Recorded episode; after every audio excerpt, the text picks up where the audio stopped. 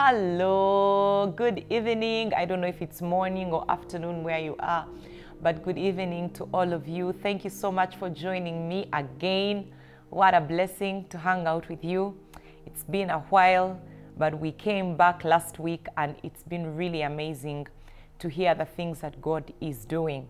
So, why don't you do what you know we do? Every time we get together, you let all our friends know that we are on that we are on and we are ready to start, go ahead and share. Share with friends, share with family, share on groups, on your status, and let someone know that God is serving His word. I am simply the delivery woman. so go ahead and do that. And as you do, why don't we just welcome the Holy Spirit? Uh, remember that it's not that we are telling Him to come, but we are recognizing His presence the way you welcome a guest. When they come into your home, you say, You're welcome. And so we are recognizing His presence wherever you are because He's the one who opens up the Word of God to us. He's the one. Without Him, we are just motivational speakers. But when He comes, He breathes life into the Word, and He's the one who has the ability to change our lives. No one has the power to change a life of a person but God. So why don't you go ahead and just welcome Him? Holy Spirit, we welcome you.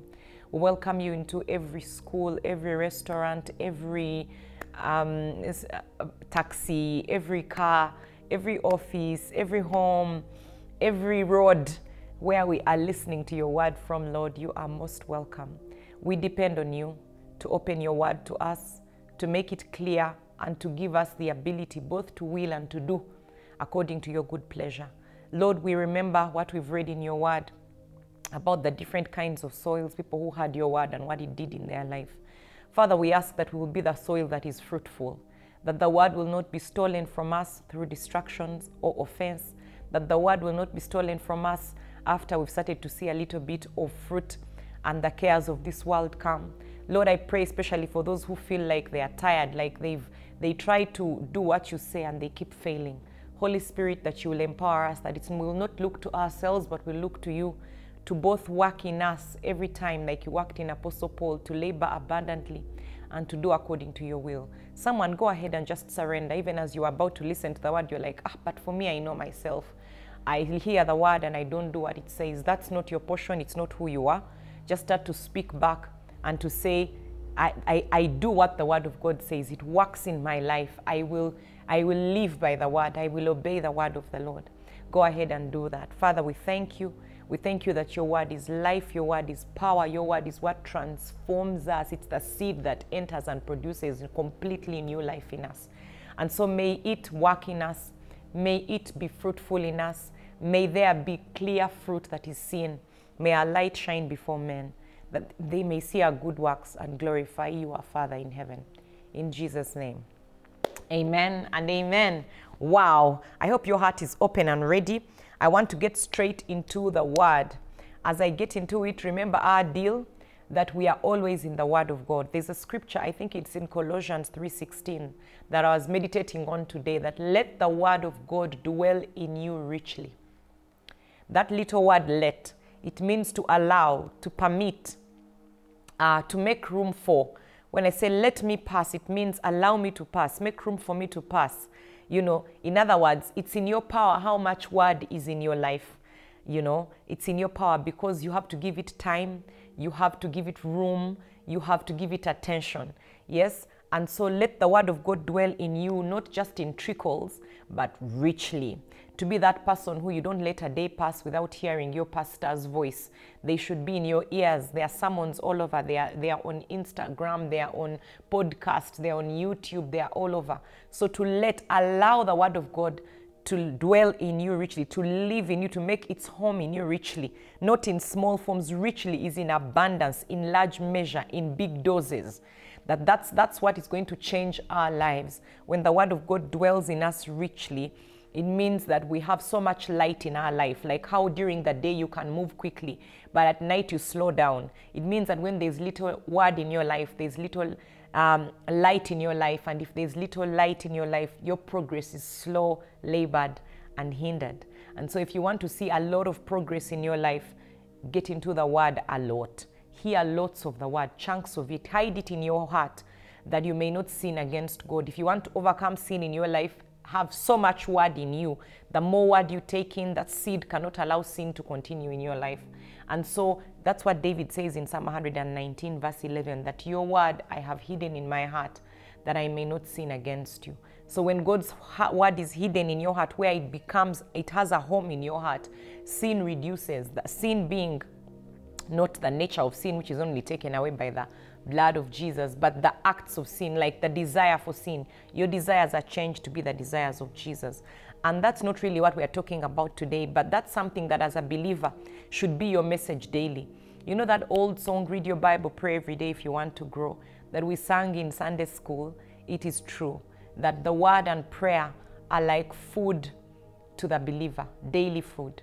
And Jesus actually talks um, when, the, when the enemy comes to tempt him, which happens to you every day. You're tempted to fear, you're tempted to be offended, you're tempted to be sluggish, you're tempted to gossip, you're tempted to all sorts of temptation come to us every single day. But Jesus showed us how to overcome temptation. He, it was by the word of God. He says to the devil, It is written, Man shall not live by bread alone, but by every word that proceeds from the mouth of God. In other words, the way you must eat to survive, even when you're fasting, usually you must break the fast eventually. Otherwise, if you deny your body your food consistently, eventually you will die. Food and water. And the word of God is called bread, it's also called living water. And so it means that it is, it is a necessity for the believer, the word of God, that you will not live by only. Every time you eat food, remember your spirit is also hungry. yeah, so by every word that proceeds from the mouth of God. And we're going to get into uh, the word of God together. That's what we do. If you're new here, welcome. Yes, you're most welcome. And we're just going to get into what the word of God says to us. Now, I have been part of Worship Harvest Ministries since it began, since before it began to be a church. And it's and and um, the, the message that we that we have that we have been hearing lately, the last two years, our, our apostle, Apostle Mose, has been teaching a lot on serving God. And I think that's why Paul would say it is not burdensome for me to repeat myself. That the more he has repeated himself, it's like I've started to see everywhere in the Word of God that God calls us to serve Him. So there's this particular thing I want to talk about that's been on my heart for months. And that is, and that's the message I want to talk about today, our unique assignment. I want to talk about our unique assignment. Since I was younger, the question that I asked myself and that I've found many people asking themselves, especially Christians, even people who don't believe in God, they always have this question in their hearts Why am I here? Why am I here? What's my purpose? Have you had that question? I have had it. I've had it as a pastor. I used to hear it as a student. I have had it as a worship leader. I've had it as a mother. I've had it as a friend. It's a question that everyone gets to, and that question is a God question. It's like purpose is crying out in you saying, I must be expressed. Like, why am I here? I don't want to just live my life based on some story and find out that I was supposed to live this way and I ended up the other way. And for me, that thing troubled me for many years the question of purpose. I used to feel like, oh my God, I have no purpose. I have no purpose.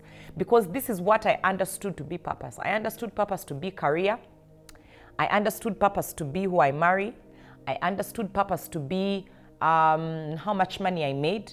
I understood mostly career for me. That's what I understood purpose to be because people would say, My purpose is to be a medical doctor. My purpose is to be an engineer. My purpose is to be a lawyer. My purpose is to be a nurse. My purpose is to be a social worker. My purpose is to be an athlete. My purpose is to be a world renowned writer. My purpose is to be an actor. Have you heard this? My purpose is to be a pilot. Like, have, is, for me, that's what I really understood. I don't know about you, but it seemed like purpose was tied to an assignment out of a career. In other words, if you didn't have a career assignment, or um, or it was my purpose is to be a pastor, my purpose is to be an evangelist. So it was like our purpose was outside of who we are. Ah, you see, when you look at the life of Jesus, you start to see that he was given to us as a pattern. That as he is, so are we in this world. Let me ask you a question that has just come to my mind, and I believe it's from the Holy Spirit. When you look at the life of Jesus, what is the statement God the Father made about Jesus over and over to affirm him in his ministry? What do you remember it to be? Do you remember it to be that this is my worker? Did he ever say, This is my, I don't know, healer? This is my miracle worker? This is my, what is the one thing that God opened the heavens about? I think three times, affirming who Jesus was. He says, This is my beloved son. This is my beloved son. What I'm hearing right now in the realm of the spirit is that purpose flows out of identity. Wow. Purpose flows out of identity. Thank you, Holy Spirit. Your assignment comes out of who you are. It's not outside of who you are. You're not first a Christian, then a doctor. Because you're a believer, whatever you do flows out of your sonship. Purpose flows out of identity. In other words, until your identity is clear, purpose cannot come. It cannot be sure. You have to first be sure of who you are. That's that's the thing that God affirms is sonship. It's your. He says uh, that that everyone who believes in Him, he's given the right to be called a child of God. And if you're a son, then you're an heir. You have an inheritance, and from inheritance comes purpose. Because Jesus walked in the power of God because he was a son of God. Every assignment, everything he did, and I'm going to show you uh, maybe two or three scriptures. There's too much scripture. We're going to do this thing for a while, I believe. But we're going to talk a lot about our unique assignment in different forms and ways. So let me take you back to Jesus, right? Jesus he, he did what he did. He even said, I only do what I see the Father do. Like his assignment was from, he didn't call him my Lord, my Master, ever. My, my, my, he called him Father. That when you identify as a child of God, as a son or a daughter, you engage in the family business. Everything you do becomes about the family business. And what's the family business? It's the kingdom of God. And what is the kingdom? What is a kingdom made of? What makes kingdoms strong? Is it how much money they have? The money comes from somewhere. Everything, a kingdom is made of people. The more people you have, the larger the kingdom, the stronger the kingdom. And then the more empowered the people are, the more empowered the kingdom is. If the people are wealthy, the kingdom is wealthy.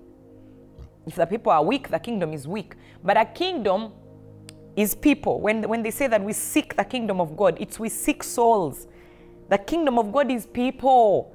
Kingdoms are made of people. If you say the Baganda, the, the, the Zulu, the, those are people groups. That's what makes kingdoms. it, it, it's not a, a, a geographical area, it's people in that geographical area. So that is such as the kingdom of God. From the very beginning, the assignment for Adam and Eve was to expand the kingdom of God. And when God rescues the nation of Israel from the hand of, of, of their, they had been in captivity for hundreds of years. And, and when God sends their deliverer, who is Moses, he, he, he says, Let my people go. Why? You see, the one thing that they couldn't do, the one thing that they couldn't do while they were in, in captivity, I think it's, is it Exodus 8 1? Let's try and see. Yes, Exodus 8 1. It says, And the Lord spoke to Moses, Go to Pharaoh and say to him, Thus says the Lord, let my people go that they may serve me. The reason God set you free from your sin. And I, and I had this verse taught this way for the first time. It was this year by, by my, my, my pastor, Apostle Mose. He says, he, he told us about how the only reason why God moved the children of Israel out of Egypt was that they may serve him. And the children of Israel are a picture of the believer. Egypt is a place of bondage, living in sin, bondage to the devil, and then crossing uh, the, the, Red Sea is, is a picture of God, of, of the washing, the baptism of, of, of, of water. God cleansing us from our old sins and us entering our land of promise. And our land of promise is not heaven, because in heaven you don't fight to take territory. Our land of promise is here on earth taking territory for the kingdom of God, multiplying his domain until the whole world is the kingdom of our God. And so he says, Exodus 8 1, let my people go that they may serve me. I want you to think about the children of Israel.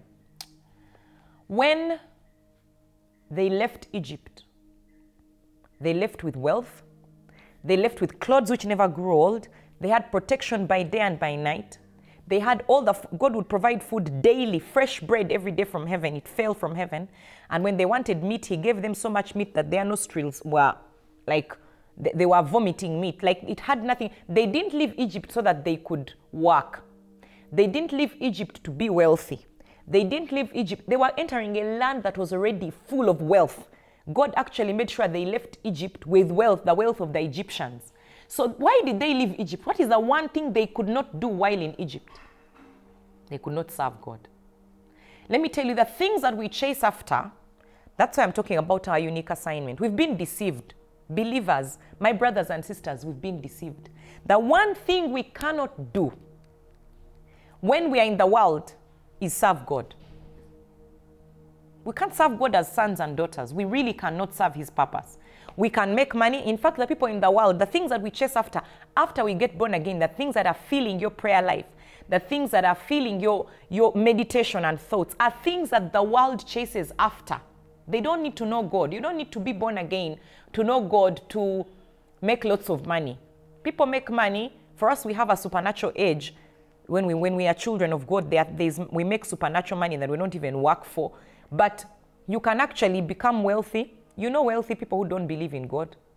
You can be married without knowing God. You can have children without knowing God. You can build houses without knowing God. You can have a thriving career without knowing God. What is the one thing that is unique to us? That's why I called it our unique assignment. What is our purpose on the earth? Our purpose is to serve God. Our purpose is to increase the kingdom of our God. Our purpose is to be about our Father's business. But it begins with identity. Do you identify yourself first as a child of God? I stopped identifying for very many years now. I can't remember when I stopped thinking of myself as a Ugandan, thinking of myself as the tribe I belong to, thinking of myself as someone from the natural family I come from. I find that I think of myself as a kingdom citizen, as someone who is here on assignment to bring the kingdom of God on earth to bring more sons to glory. I think of David, Acts 13 36. It talks about after David had served his purpose in his generation by the will of God. There is a will of God concerning your purpose in your generation. And that the will of God, I'm going to show it to you. It's all over the scriptures. I'm going to show it to you. It's all over the scriptures.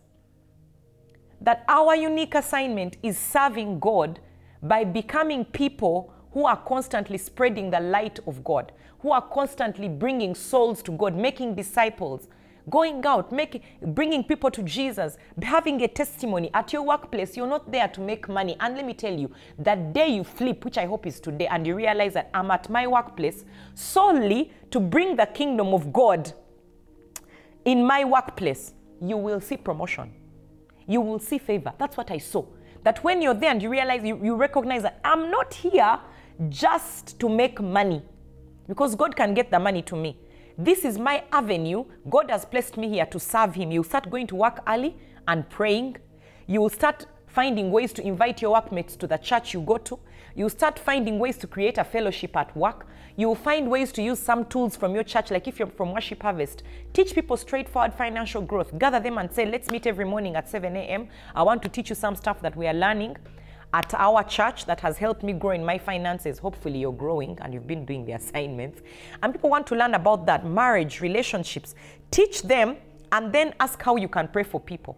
And then start inviting them. We are on assignment, guys. Jesus did not come here to blast. Did he blast? Yes. Jesus wore very expensive clothing. Jesus had an accountant on his team to take care of money, which means he had lots of money. But that wasn't his full assignment. As he is, so are we in this world. Jesus, he came here to fulfill a particular assignment. And then he left behind brothers and sisters, sons and daughters, that we may continue the work. And I'm going to show you, hopefully, a couple of scriptures that show you that we are not here. He says in Matthew 6:33 that seek first the kingdom of God. After he has been saying stop worrying about your life. Many of us we can't serve God because we are worried about our lives. We're worried about what we will eat. We're worried about what we will wear. And I've been there. But you know what? That worry doesn't take you anywhere. If you can be about your father's business and you be on the payroll of heaven, you will have the resources that you need to live your life. God cannot have you taking care of His kingdom and He doesn't take care of you. It's not possible. It's really not possible. There is no one in the scriptures who you see who served God and lived miserably. It's not there. There would have been a pattern for us to know that you're going to suffer. He says that you will have lots of things, but with persecution to be aware that you'll be wealthy, you'll have friends, you'll have great relationships, you'll have fathers, mothers, sisters, brothers, what? With persecution, houses, possessions. But there is a promise for those who choose to serve God. And let me tell you, serving God, I used to think that it was a calling for a select few. But to serve God as a believer is for every child of God. And let me show you the scripture for it. I've not yet even gone to our main text today, so pray for me. But I'm laying the foundation because I know that this is a place of great deception for many of us in the church. And I was one of those. I thought it was assignment, you know, your duty or your assignment or your purpose was a career. But it's not in the Bible. There's nothing in the scriptures that shows us that our careers are our purpose. Purpose flows out of identity. This is my beloved son in whom I am well pleased. And then Jesus went and began his ministry out of identity. So once you identify as a child of God, you are recruited into the workforce of heaven and your assignment begins. And I'm going to show you what the scriptures show us that once you get into that assignment, you are on the payroll of heaven and you're guaranteed to get whatever you want from the Father because you're part of the workforce. And there is there are different privileges for sons and for those who are sons and laborers. And again, we're going to get into the detail of that. But first, I want to show you that the assignment of working for God or being a servant of God is for all God's children. It's not for a select few who have received a unique assignment. The unique assignment is for all God's children. And if we all were about our Father's business, the world would be different. But we've become distracted we are chasing the thing God has not asked us to chase. We are chasing what the world is chasing. We have embraced the success, what the world defines as success to be true. And yet, what the world calls success is chasing over stuff, chasing after stuff. And yet, for us, stuff is supposed to chase after us. So, Ephesians 4, let's start from verse 11. I won't go too far because this one, if we get into it, we will not go anywhere. This says, is talking about what Jesus did. He says, and he himself, that is God, gave some to be apostles, some prophets. He himself gave some to be apostles, some prophets, some evangelists, and some pastors and teachers. Why? For the, ed- for the equipping of the saints, for the work of ministry, for the edifying of the body of Christ. Let's stop right there.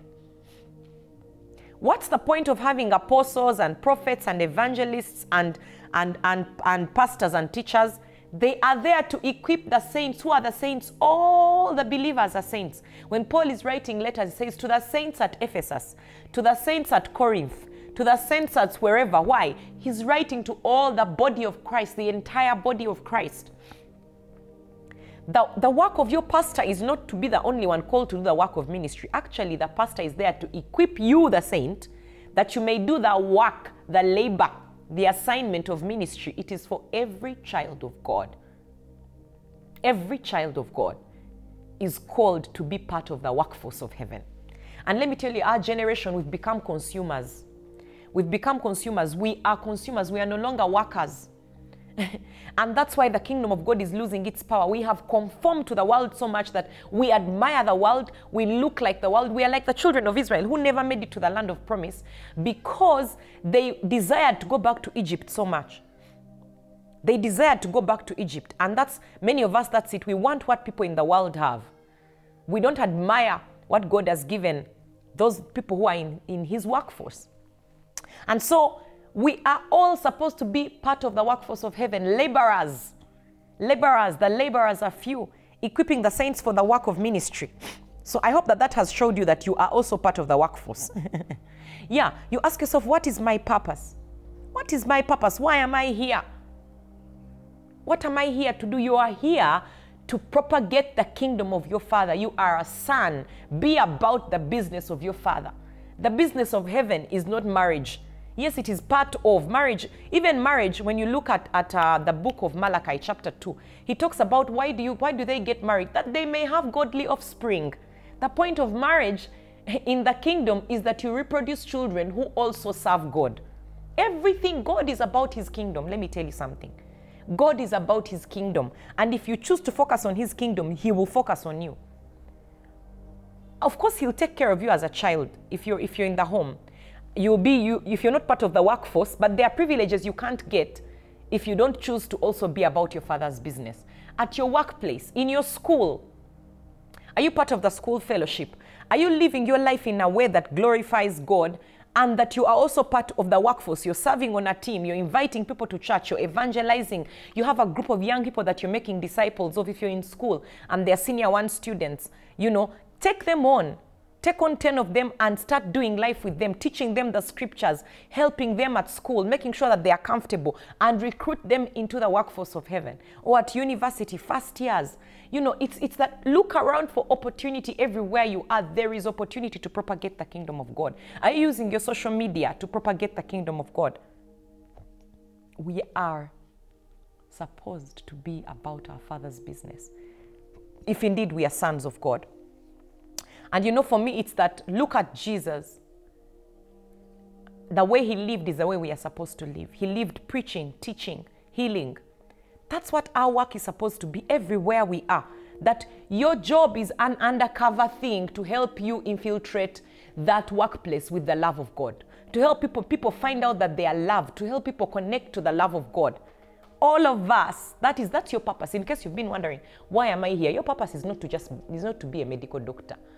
No, your purpose is not to be a lawyer. Your purpose is not to be an engineer. Your purpose is not to be a social worker, a business person. That is just the thing you wear. Like Jesus was a carpenter. But that's not what we remember him for. remember him for the kingdom of God and the impact he had. That's the point. You're a businessman to support the work of ministry. Not to support. When I say that, some people think it's just to give money. Yes, you should. But it's also at your workplace are there fellowships? If that is the, the are, are, you t- telling people about jesus? Is your life making people ask questions? Are you doing what what business people in christ do? The point of your life is to serve god. The point why god set you free is that you may serve him in your generation. That's the point. Let me show you the scripture. Because as he is so are we in this world. I want to show you two verses two scriptures not verses two portions of scripture. One is the main one john 15 16 i think if you've been about, around me lately that is like one of the verses i am teaching about a lot. Because I, it hit me i don't know there's so much revelation in this scripture john 15 16 and it says you did not choose me this is jesus these are the words of jesus from his mouth. He says you did not choose me but i chose you. And i didn't just choose you i appointed you that you should go and bear fruit, and that your fruit should remain. Why? That whatever you ask the Father in my name, he may give you. Now, hold up, just, just a moment. We are going to go bit by bit. I want you to see that this entire verse is about, the whole chapter, first of all, is about fruitfulness. It's about bearing fruit, okay? And that's the thing that God says to Adam and Eve in the beginning be fruitful, multiply, subdue the earth, fill it, and have dominion. It begins with fruitfulness. Your assignment on the earth is to be fruitful. Okay? And so that entire chapter is about fruitfulness. And Jesus says, You did not choose me. First of all, your assignment begins with you being chosen by God. It begins with you identifying as a child of God. Now, for me, this whole scripture shows me the process of choosing people to work in like a great company. First of all, you can't work in a company where you've not been chosen to work there. You go through an interview process, and there are usually many candidates, and then you're chosen. Let me tell you something. If you have known God in your generation, it means you've been chosen by God. It means you've been chosen by God. But now, when it comes to serving God, there is real choice. Think about David. His brothers come and line up the most handsome, the tallest, I don't know what. One by one, God says, I've not chosen that one. I've not chosen that one. I've not chosen that one. Meaning, when God is going to give an assignment, He goes through a process of making a choice. Now, Jesus, God, God makes a choice of, of Jesus to come and die on the cross for us. And, and when it comes to you and I, God makes a choice and says, You have made sure that you're born in this generation. You're going to this particular church because I have an assignment for you in your generation. Of course, the assignment for all of us is to be fruitful, is to increase the kingdom of God. But it's going to look different for all of us. So the assignment is going to look different for all of us at different times. So he says, You did not choose me. So, first of all, for me, it's a feeling of privilege that if I am serving God in my generation, I'm not helping the kingdom. I have been chosen. That there was a process that was gone through and I was chosen. You did not choose me, but I chose you. God has chosen you, just like He chose David. That's why the Bible says, when David had served his purpose in his generation, by the will of God, he fell asleep by the will of God. Do you know that you can miss your purpose in your generation? So David served his purpose in his generation. What about you? And we know that David increased the kingdom of God in his generation. He propagated it. He says, You did not choose me, but I chose you. For me, I see a process. You get chosen in the interview process, you even testify. They chose me to serve, I don't know I, where, wherever it is, in the, that organization that means so much to you. Now, why don't we feel privileged to be chosen to serve God in His organization of the kingdom? Why do we feel like that one is below us? That one is, mm, yeah, I don't feel like I can do that stuff. It's a choice. God has chosen you in your generation to serve Him. And then He says, You didn't choose me, but I chose you. After choosing, what's the next thing? Appointment. You get an appointment letter. I appointed you, and the appointment letter usually has a job description. And here he's telling you what the job description is. This is such a nice verse. You're chosen, you're appointed, and then you have a job description go and bear fruit and fruit that lasts. That's the job description for every believer. Bearing fruit that lasts. And then he says, once you do that, this will be your salary. The appointment letter also usually has how much you get paid. It's usually at the bottom. They first tell you the work, then they tell you the salary. He says that once you have, why? Why have I chosen you, appointed you, and given you a specific job description, which is bearing fruit that lasts? Which fruit lasts, first of all, guys? The fruit that lasts is not houses. The fruit that lasts is not wealth. The fruit that lasts is not friends. The fruit that lasts is not, I don't know, whatever it is. All those things pass away. The fruit which lasts and gets and finds you in heaven is souls is the people that you influenced into the kingdom. That's the fruit which lasts. Okay? And that's why Proverbs 11:30 says that the tree of the righteous is, is, is, is the fruit of the righteous is a tree of life, and he who, who wins souls is wise. Proverbs 11:30. The fruit of the righteous is a tree full of lives. That's your fruit. A tree full of lives. Can you imagine a big tree? Full of souls. And that's why he says, and he who wins souls is wise. In other words, if you don't win souls, you're not wise. He who wins souls is wise. You're not here to pass time. You're not here to chase after, uh, after career. No, that is supposed to be a window or a, a doorway for you to get in and bring the kingdom of God wherever God has placed you. And so he says that why did he choose you? Why did he appoint you that you should go and bear fruit and that your fruit should remain? Why, comma, so that whatever you ask the Father in my name, he may give you. This is what gets you on the payroll of heaven. You see, if there is a family company and I am a family member, but I don't work in the company, I can't get paid a salary. I may get dividends, but I won't get a salary. I won't get certain privileges in that company, health insurance, I don't know, trips to where. I will go home and there will be food for me. My parents will give me clothes. I'll have shelter, but I will not have the privileges of the people who work in the family business.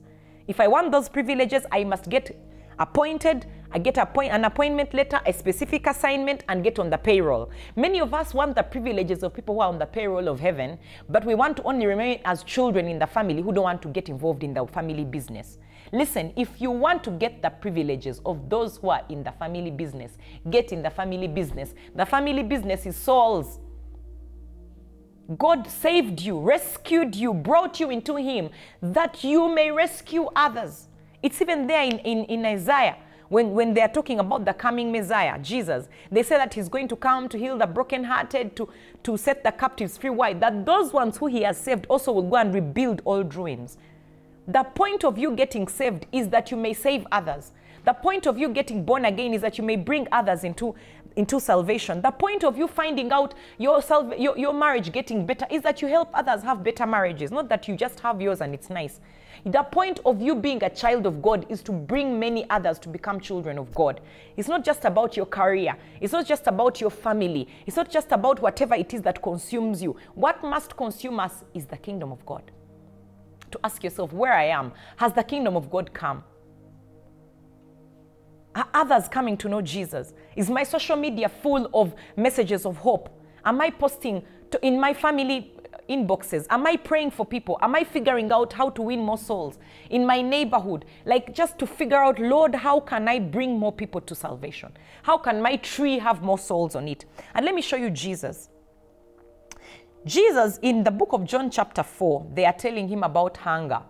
Oh, are you hungry? His disciples. And he says in John chapter 4, from verse 34, I'll read 34 to 36 only. Jesus says to them, Listen to Jesus. And this should be your stance in life because we are children of God after the pattern of Jesus. He's the firstborn of all of all of us, after for many sons. We are children just like Jesus. We are sons and daughters, and we are supposed to do greater works than he did on the earth. And the greater works are not pursuing other things. It is doing what he did, but at a larger scale. That's why we have social media. We have things that, that the Apostle Paul did not have, Peter did not have.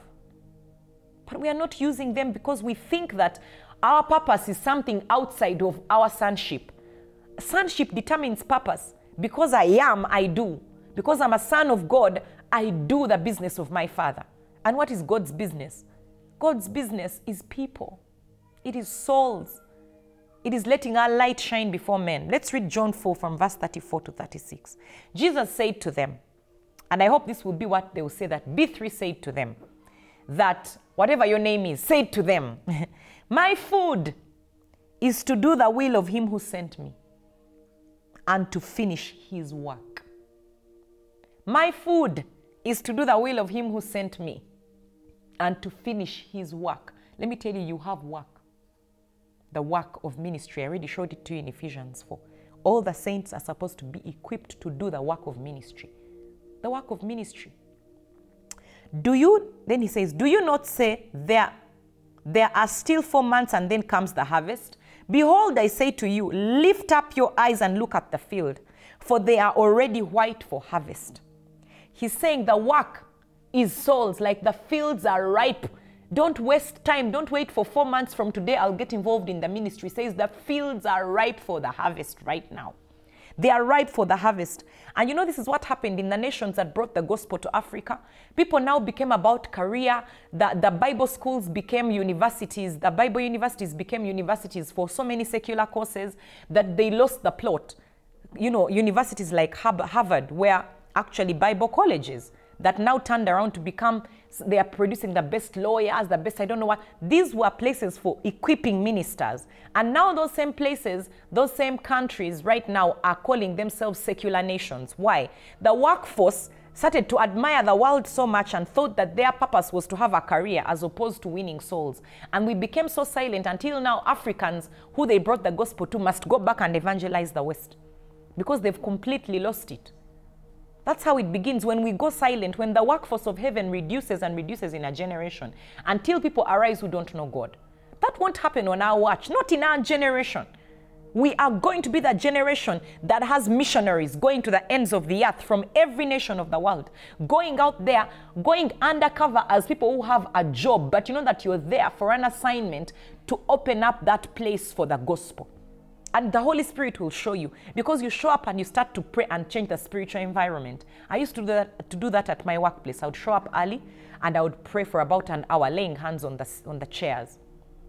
And then I would figure out ways to start getting people to have to get equipped and to get to open their hearts to the gospel invite them to church talk about my faith openly say i can't do that because i'm a christian. And then people start to come to you privately. And then you're able to tell them about jesus. And i left most of the people who were there they knew jesus including my boss. Because I knew that I was there on assignment. Church begins on Monday. We are the body of Christ. If the body won't work, who will do the work? Jesus is saying that I am here to finish the work of God. Now, what are the characteristics of work? Because the field even said the laborers are few. Verse 36 says, And he who reaps receives wages. Have you heard? He who reaps receives wages. Some of you thought I'm coming up with my own revelation that when you are appoint, you're chosen and appointed to bear fruit that lasts, you're on the wage bill of heaven. Let me tell you, that is so clear. Jesus says, the ones who reap souls, they receive wages. Not everyone is on the wage bill of heaven. All of us are children of God, and He takes care of us. He's a good father. He'll give you food, clothing, and shelter. Those are the basics, bare minimum. But don't now start asking for the privilege. If I came to your workplace and begged that, that they add me to the payroll just because I'm a good person or because I'm a child of so and so, they can't add you to the wage bill. They can't add you to the payroll. The payroll is for those who are contributing to the, to the work of the company. Even if I came and cried and I wept and I told them I'm a prayer warrior, I don't know what. They only recognize those who went through the interview process, got employed, got an appointment letter, and they show up and do the work. And those who get promoted are those who are contributing the most to the work. So even us, there are things you see some people having because they have chosen to serve God in their generation and they are winning souls. And so heaven is sending wages. Because just like a good boss, you pay on time your workers. So even us, we need to get on the workforce of heaven. Jesus was on the workforce of heaven. That's why certain power was available to him and resources. He could not run out of resources. And I've seen that in my life that the more we've served God, the more we've seen abundance, which didn't make sense to me because I felt like I'd made a loss by leaving behind something. I'm not telling you to quit your job. You should stay there, but understand that your job is not, you're not there to work to earn. And I'm going to show you even a verse that has come to me. You don't work to earn, you don't work to take care of yourself. That's the work of God. You have to know that the workplace is an undercover assignment for you to bring the kingdom of God where you are. And when that thing hits you, you will see promotion. But he says, He who reaps, verse 36 of John 4, he says, And he who reaps receives wages. Wages are different from fruit, and gathers fruit for eternal life. Oh, you see that fruit tree? Aye, aye, aye. That both he who sows and he who reaps may rejoice together. The one who sows and the one who, the one who reaps, they rejoice together. Why? The one, if you go and reap, you bring in the harvest of souls, you get wages. And the one who also goes around uh, bringing souls to heaven, also when you get to heaven, you rejoice in eternal life. You rejoice eternally when you get there and find throngs of people who you led to Christ and they also led others to Christ. They made disciples. They planted churches. They served. Listen to me. You have a gift. And very soon I'm going to talk about serving in your father's house. Because I, I realize that that's a huge thing that we need to actually talk about serving in your father's house. You see, many of us who serve God, maybe now as pastors or whatever, we, we didn't begin that way. Me, I was just a worship team member and an available person in the church with a job, which I did very well, but I served. On the weekends, I was serving. During the week, in the breaks, lunch break, I was, I was figuring out what I can do for the church. I wasn't cheating my work, but I did serve a lot. And, and it's like God continues to lead you to do more. Even you don't know how you ended up there. He changes your desires. So don't be afraid. Some of you, you're overthinking the thing. I'm going to become a pastor. What's bad about that? What, what do you think is bad about that? Do you know the amount of, of honor and privilege that comes with being a pastor? That you are on God's payroll, you're a shepherd just like Jesus was a shepherd. but begin by serving where you are. Begin by serving where you are at your workplace, in your church. Get involved, even if it's serve on a team once a week, at the very least. But be a contributor. Contribute. Win souls. Don't let a week pass without you bringing someone to Jesus. At least share someone online or send a voice note or do something. Ask someone, Do you want to receive Jesus?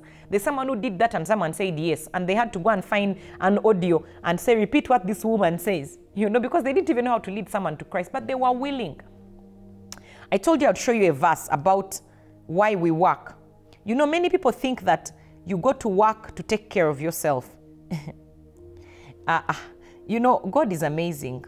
Ephesians 4:28 right down here says, "Let him who stole steal no longer, but rather let him labor, working with his hands what is good, comma, why? That he may have something to give him who has need." Do you know why you work? That you may have something to give people in need. You don't work to take care of yourself. God takes care of you, but we don't believe him. We think you think of the opportunities you get, it's God who brings them. But where you labor, where you're working, is that you want to, even Paul, he worked so that he would take care of those who he was with in the ministry, but God took care of him. He said he had no need. Listen to me. We are here to serve our purpose in our generation. And our purpose in our generation is the kingdom of God. God's will, your, your, your, your love, your, your food is to do the will of your Father and to finish His work. And I want to encourage you your unique assignment is souls. Your unique assignment is not career, it is souls. So I want to encourage you today. What is Jesus saying to you? What are you going to do about it? What do you need to change where you're working? What do you need to change at your church? What do you need to change, like to change on your social media? Your unique assignment, your purpose. You don't need to ask God, what's my purpose? What's my purpose? Your purpose is to win souls, is to propagate the kingdom, is to have a tree of life. All the other things are to help you get to that. So stop worrying about if you have a purpose. If you have a purpose, your purpose is to serve God in your generation. Let my people go that they may serve me. I know it's been one of those where there are not too many amens and what, but I tell you the truth. This is a message that will change your life.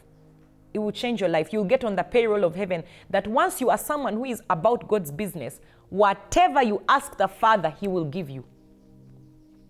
Because it will be for the kingdom. You'll find that all your prayers are consumed by the kingdom stuff. It's no longer about you. His heart is now your heart. That's what Jesus says in John 15, 16. That once you start to bear fruit which lasts and you mind God's business, whatever you ask the Father, He will do. That's the same with Matthew 6, 33. Seek first the kingdom of God and His righteousness, and then all these things that you're looking for, they'll be added to you. It begins with choosing to serve God in your generation. I want you to make a decision today and say, you know what? I'm going to serve God. I'm going to serve God and decide how. Now, if you have a pastor, Hmm? and you have their phone number, you're going to tell, send them a message and say, Pastor, I have made a commitment from today to serve in this and this space. Because accountability helps. Okay? If you have a gift, eh? you have a gift, your gift is maybe, I don't know, media. Your gift is singing. You're, you have, you're a lawyer. Why should your church suffer with legal matters when you're a lawyer? Serve. Use your gifts and abilities to propagate the kingdom. It may not be directly telling someone about Jesus. Sometimes it's to use your gift to make sure that the gospel can be preached. Like right now, do you know why you're watching this video? There are people who are making sure this thing is recorded. Me, I don't know how to do it. They record, they, they make sure that you get it. They make sure that it's out there online. They make sure, why? That's their gift and they are propagating the gospel that way. Not everyone is going to sit behind a camera. Not everyone is going to hold a microphone, but all of us have friends, we have family, we have workplaces, we have gifts and abilities that we can use. What is what do you look at in your church right now that needs help? Or yeah, that you can do to make sure that the gospel is preached better? I'm challenging you to serve God. Serve God. That's your purpose. Your unique assignment in your generation that no one else can fulfill who doesn't know God is to serve Him. Because they can't serve Him if they don't know Him. First, you know Him, then you serve Him. I hope that this has been a blessing to you. And if you're watching me or listening and you've never made Jesus Lord of your life, I want to encourage you today to do that. Make that decision. Make a decision to receive Jesus as your Lord and Savior. And it's very simple. You believe in your heart, confess with your mouth that He is Lord. And you're going to pray this simple prayer after me. Say, Lord Jesus, today I receive you as my Lord and Savior. I give you my life. Forgive me of all my sin and write my name in the book of life. Take my life and do something with it. In Jesus' name. Amen. Amen. If you prayed that prayer, you are born again. Welcome to the family of God. Would you send us a message on that number that's running on your screen 0775 2449. Let us know that today I received Jesus on Faith Boosters. I'm serious. Stop what you're doing and send that message. We want to pray with you, connect you to a loving family, help you make sense of what God has done in your life. Welcome to the family of God. And of course, if there's any pain in your body, any discomfort in your system, we rebuke it in the name of Jesus. We speak to wombs that have been closed to be open in the name of Jesus. We speak to creative minds that have been blocked to be open in the name of Jesus. We speak to um, kidneys that have been failing to be made well in the name of Jesus. We speak to the mental state of someone. You've been feeling like you're losing your mind. It is well with you. Someone you've not been sleeping well. You will sleep well. Tonight you'll sleep. You'll lay down and sleep in peace for it is God who causes you to dwell in safety. We speak to the bones of someone. You've been feeling pain in your bones. We speak wellness in the mighty name of Jesus. It is well with you. Someone you've been having pain in your right foot or leg. In Jesus' name, we speak wellness to you. It is well. Lower back pain, it is healed in Jesus' name. Fibroids, we curse you in the name of Jesus. It is well with you. It is well with you. We speak peace. Someone, you've been having so much strife strife, strife in, in an environment. I think it's at work. We speak peace, peace, peace. Don't fight back. Hold your peace and trust God is going to resolve that issue. In the name of Jesus. Father, we thank you that it is well. Every land issue that has caused problems in a family and strife, we speak that it is well. In the name of Jesus, you're not going to have to fight against each other. You are family. It is well. God is going to resolve that matter. If you're a believer and you're a child and those are older parents, don't fight. Let God fight for you. Trust me, just don't fight. Let God fight for you. It is well. We thank you, Jesus. Thank you so much for joining me. The thing that's going to give me joy is you taking action on this word. Send a message to your discipler, your pastor. Tell them, Pastor, I have this gift I want to serve in church uh, from, to, from starting this Sunday. Um, or I'm joining a missional community, or I'm going out on evangel. I'm committing to a soul a week or a soul a month. Start somewhere. Start somewhere. But make sure that your mind is being renewed to serving God being the main thing that you're doing in your generation, and all these other things being extras or ways to help you serve God in your generation. Thank you for joining me. I'll see you again next week, same place, same time. Bye, servants of God.